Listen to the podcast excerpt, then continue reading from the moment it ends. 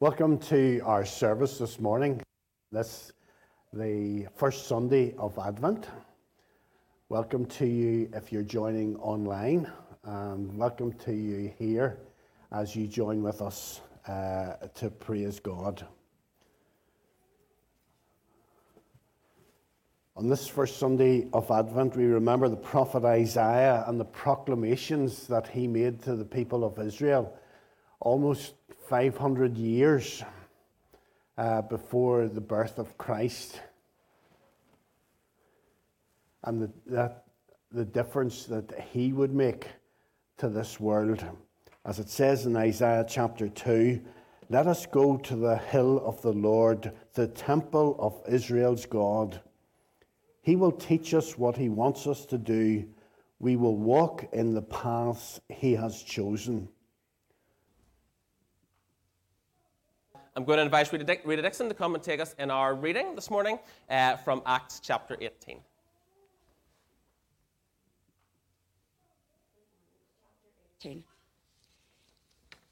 Then, left, then Paul left Athens and went to Corinth.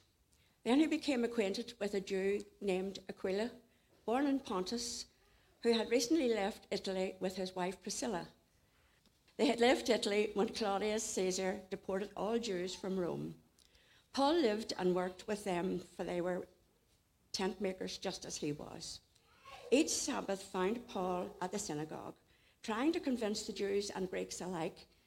And after Silas and Timothy came down from Macedonia, Paul spent all his time preaching the word. He testified to the Jews that Jesus was the Messiah, but when they opposed and insulted him, Paul shook the dust from his clothes and said, Your blood is upon your own heads. I am innocent. From now on, I will go preach to the Gentiles. Then he left and went to the house of Titus Justus, a Gentile who worshipped God and lived next door to the synagogue. Crispus, the leader of the synagogue, and everyone in his household believed in the Lord. Many others in Corinth also heard Paul, became believers, and were baptized. One night the Lord spoke to Paul in a vision and told him, Don't be afraid. Speak out. Don't be silent. For I am with you, and no one will attack you and harm you, for many people in this city belong to me. So Paul stayed there for the next year and a half, teaching the word of God. But when Gallio became governor of Achaia, some Jews rose up together against Paul and brought him before the governor for judgment. They accused Paul of persuading people to worship God in ways that are contrary to our law. But just as Paul started to make his defense, Gallio turned to Paul's accusers and said, Listen, you Jews, if this were a case involving some wrongdoing or a serious crime, I would have a reason to accept your case. But since it is merely a question of words and names and your jury's law, take care of it yourselves. I refuse to judge such matters. And he threw them out of the courtroom. The crowd then gathered, Sosthenes the leaders of the synagogue, and, and beat him right there in the courtroom. But Gallio paid no attention. This is the word of the Lord. Thanks be to God.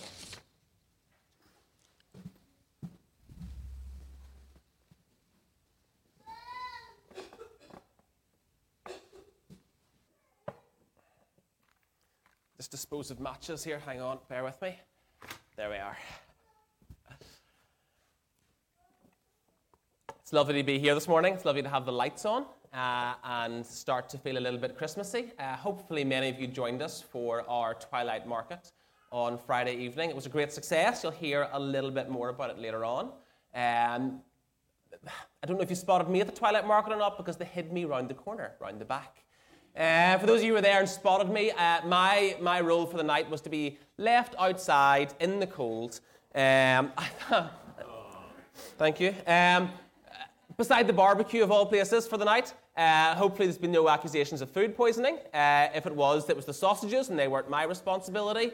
Um, so I was cooking burgers all night. Uh, James lost me for the night. He couldn't find me, and he, felt sorry for me at one point and then came out and realized that I was quite happy there because in front of me, using the Wi Fi, I had the football on and I sat and I had the, the Netherlands Senegal game was on on my phone, and I was flipping burgers in the dark in the middle of winter, and it was quite a nice couple of hours when I was out there, just in my space to have time to chat to people and to watch the football. And people came past and they asked about the football. Uh, some people had lots of input. Some people said that they were a bit sick of it on TV and could do with something else on, because it really has consumed a lot of our media and a lot of television. Maybe I'm watching different television to some of you, but for me, a lot of the focus revolves around football at the minute. Um, every morning, when the kids wake up, first of all, Sarah and I have a debate over who's going to get up to go downstairs with the kids and who gets an extra half hour in bed. Um, an hour of football highlights every morning means that it is currently me for the next number of weeks as we go through that. And uh, it, it's, it's, a time that uh, we get to sit down, I have sit down and watch the football as they play with their toys uh, and entertain themselves. And suddenly, football, I'm sorry to talk about football again. I'm sorry. I'm really not that into football, but it is, it's, it's become all encompassing. It has become the, the focus of many conversations, the focus of, of our of, of, of friendship groups, of, of passing communities. Even in schools at the minute, they're talking about having, uh, in Harmony Hill, some of them did a draw to what team they're going to support for the World Cup and which person's going to be uh, the country they're representing and it becomes all encompassing of our conversations. It's easy for it to become the full focus of our hearts, and then it's easy to get distracted as to what should be the focus of our hearts at this time of Advent. Paul has just arrived in Corinth. He's left Athens and has gone to Corinth. And he has arrived at what is probably one of the most important cities of the time. The country was split in two, uh, geographically split in two, that you had peninsulas coming out either direction, and to get from one peninsula to the other, you had to travel through the city of Corinth. The city of Corinth became the main trading hub for the community. It was a fast growing city, but it wasn't a holy city. It wasn't a place of purity. It wasn't a place where people went uh, for, for good reasons. In fact, across that time, if uh, an actor on stage was to be representing the people of Corinth, he normally was very drunk. He rarely had a home, and he rarely uh, had a good thing to say. The people of Corinth were represented in the, the media of the time as being a evil people, a dark place, not a nice place to go. And this is where Paul goes. Paul goes and they meet a couple who have just settled there as they have fled Rome. And God has gone to be there, or uh, Paul has gone to be there uh, to bring the word of God. And as he has gone, he has gone and uh, I, want, I want to take three things from this morning as we go through this. And the first thing he does when he arrives in this city is not to stand and proclaim the word of God on the street corner, to not stand and correct people on their behavior, but the first thing he does, we're told that he, he goes to do, is he goes and gets a job.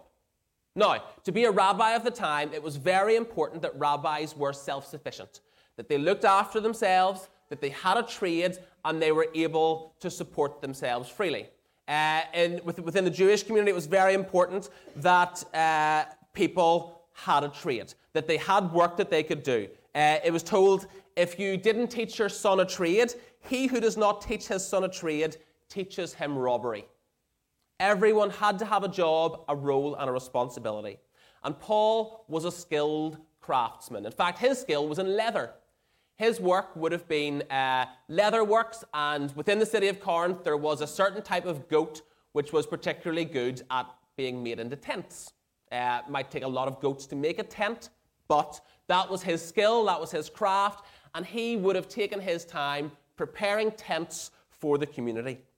He became self sufficient, he looked after himself, and he was there in the community. And that is the first thing that he does when he arrives in, in, into this new city. That he doesn't arrive in above a community, he doesn't arrive in below it. But the first thing he does is he arrives in to be part of a community. We are called by God to be His people in community, not to, to arrive in Lisburn city centre and to be above people and to tell them how they should or should not behave, but first of all, to be with them, to be part of a community, to be there in friendship and relationship. And that is where the early church flourished. Historians have shown us that, that the first churches uh, weren't necessarily always in buildings, that, or, or church buildings like this, or even in homes.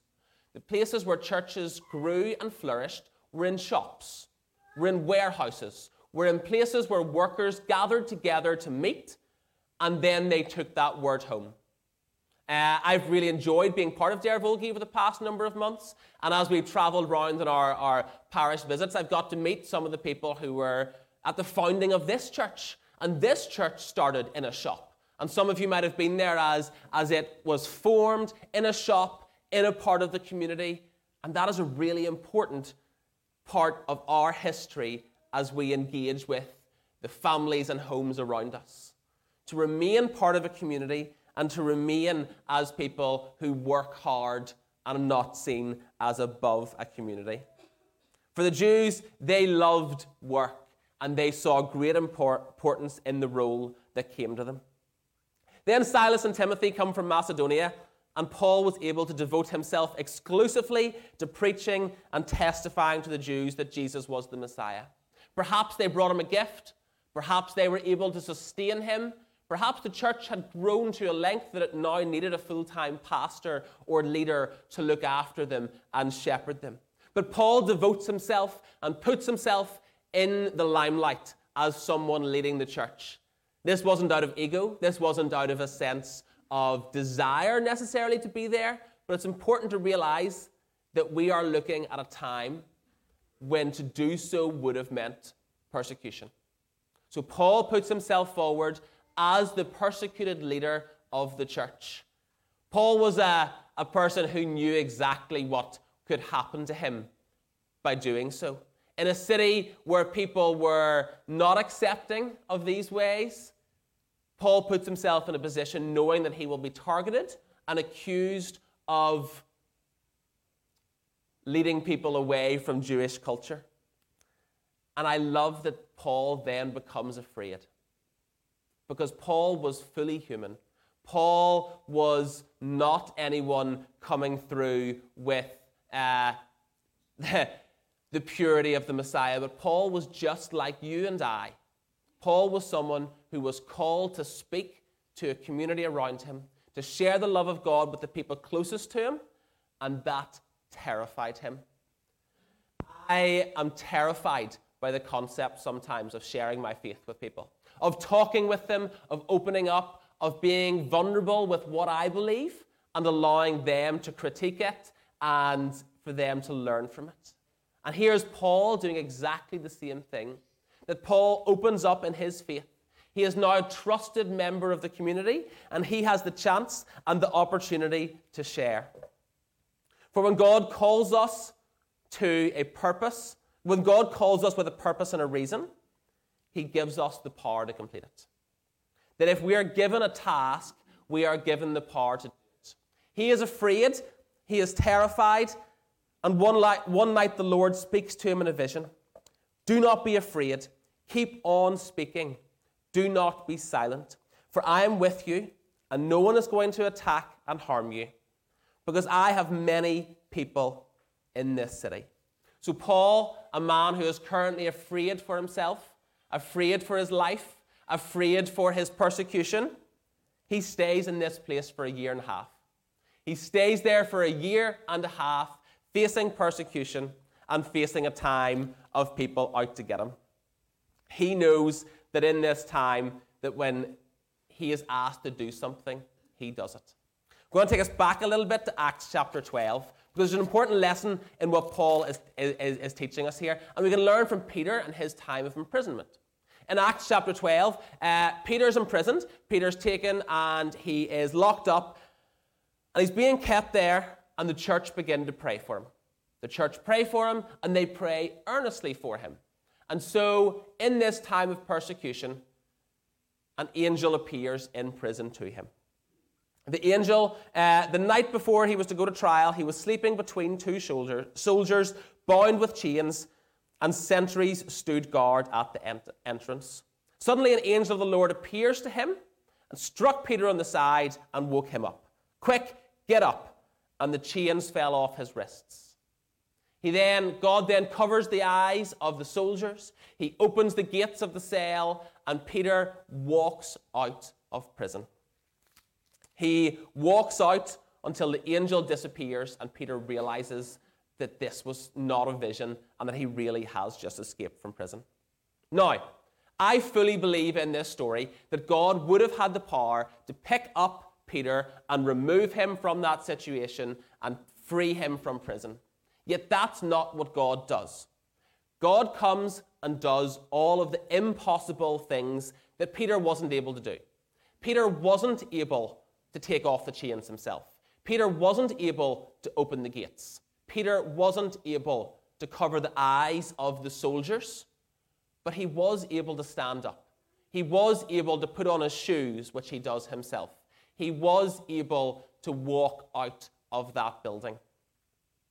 And this is what we're being shown here again in Acts chapter 18 is that God calls us to do impossible things by doing the possible if we are called to do something and it seems terrifying and daunting and we're afraid and we don't know what to say or we don't know how to act, we, we must trust that in our preparation that God calls us to do the possible and he'll look after the rest. He calls us to be there, to open our mouth, to, to lead in our actions, and all the impossible things that terrify us are the things that, look, that he will look after us. So, first of all, Paul is part of the community. Second of all, he does what he can, knowing God will do the rest. And then finally, the way he does it is through his leadership. Billy Graham, the great evangelist, was once asked, What are the three most important traits of a leader? Integrity, integrity, integrity. Paul leads with integrity. He leads in a way in which his character wasn't able to be questioned. He leads in a way in which people know the type of man that he was. They know that his words matched his actions and that they could do nothing to fault him. In this passage, we see the Jews finally get a chance to bring him before the state. They bring him there and they try and get him sentenced for crimes. Yet, those there can see that there is nothing he has done wrong. Settle the matter yourselves. I will be no judge of such things. And they're sent away. Paul lives a blameless life, he lives a pure life. His words match his actions. Integrity in leadership, integrity in the community, integrity in, the, in our actions. The Romans could not prosecute him. We have uh, a responsibility in our actions, in our words, how we present ourselves, how we engage with the community around us. Sometimes mankind remembers us for the mistakes that we make. Um, I bumped into the couple at the ambulance on uh, Friday night that were here serving, and were, were demonstrating and showing us part of the, their, their air rescue service and the drones. Uh, the lady doing that, her son and I were at school together. And we were very good friends at school, but part of me dreads the concept of I was thankful that he wasn't there because the way that I perhaps acted in school wouldn't have been representative of how I would want to be known by members of the congregation here today. And sometimes it's easy for people to remember the bad things that we do before they remember the good and pure decisions we make. God does not do that. When we come to God for forgiveness, at the beginning of all our services, we have confession. God wipes away this, those, those things, He forgets about them, He doesn't hold a grudge. God doesn't remember the mistakes you make. Mankind might remember the mistakes you make, but God does not remember the mistakes you make. Yet when we lead, when we present ourselves with integrity, when we do all that we can to engage with the community in a way that we feel God is leading our hearts to do so. That is when people come to Christ. That is when people come to know and love the Lord. That is when, just like in, in our reading this morning, people are saved and baptized. That is where growth comes from. Growth comes from being part of a community, knowing that God will do the impossible if we do the possible. And our responsibility is to lead with integrity, integrity, integrity. There are two things I want you to remember from this morning. First of all, that is how we go out from here. But second of all, I want to bring you back to our beginning conversation, which is the World Cup. As we think about the World Cup, integrity is not necessarily a terminology which can be used to describe the, the, those who govern the country of Qatar or manage and govern the organization FIFA.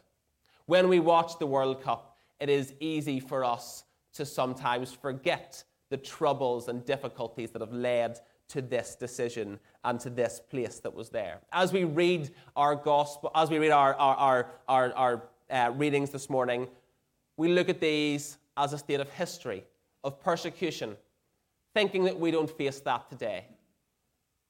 But there are many countries in the world where persecution is still real, where persecution is faced on a daily basis, where for many people to stand up like Paul did and to present themselves as leaders of churches mean that their families and friends face isolation from the rest of the community.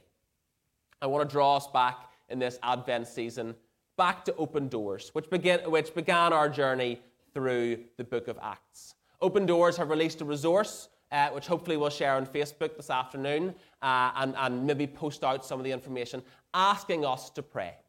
To pray earnestly during the World Cup. To pray for the countries which still face persecution. This afternoon, Morocco are playing in the World Cup, and they are 27th on the list uh, that was shared with us from Open Doors of the countries where it is most difficult to be a Christian. There are, are many threats from Islamic oppression, and Open Doors are asking us that during games such as that, we can remember to pray for the country of Morocco that their penal codes criminalizes shaking the faith of a Muslim.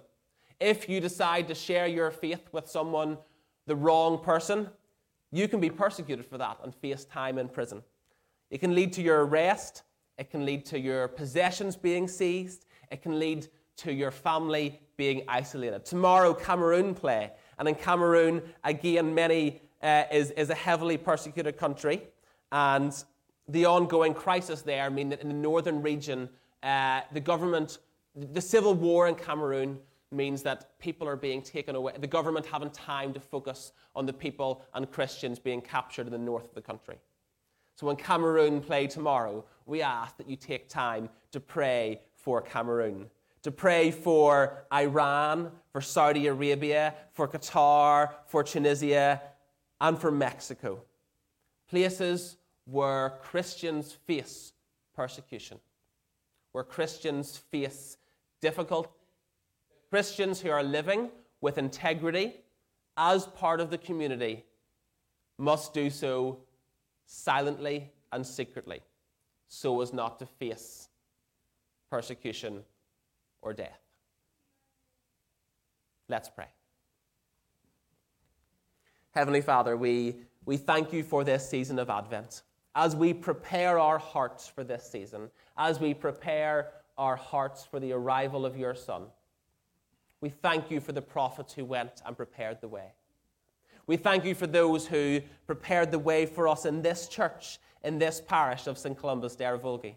We thank you for all of those faithful servants who have led and brought us to this time. We ask that we may have the courage and confidence to go out and be part of our community. To know that you will look after the impossible as we do the possible. And Father, may we always lead with integrity, with a care and a heart for our fellow brothers and sisters in Christ. We pray for the persecution across the world. May our brothers and sisters know your presence near to them this season. May they know your presence is always near them and goes before them. And may we do all that we can to support, encourage, and stand up for the voiceless. In your name we pray. Amen.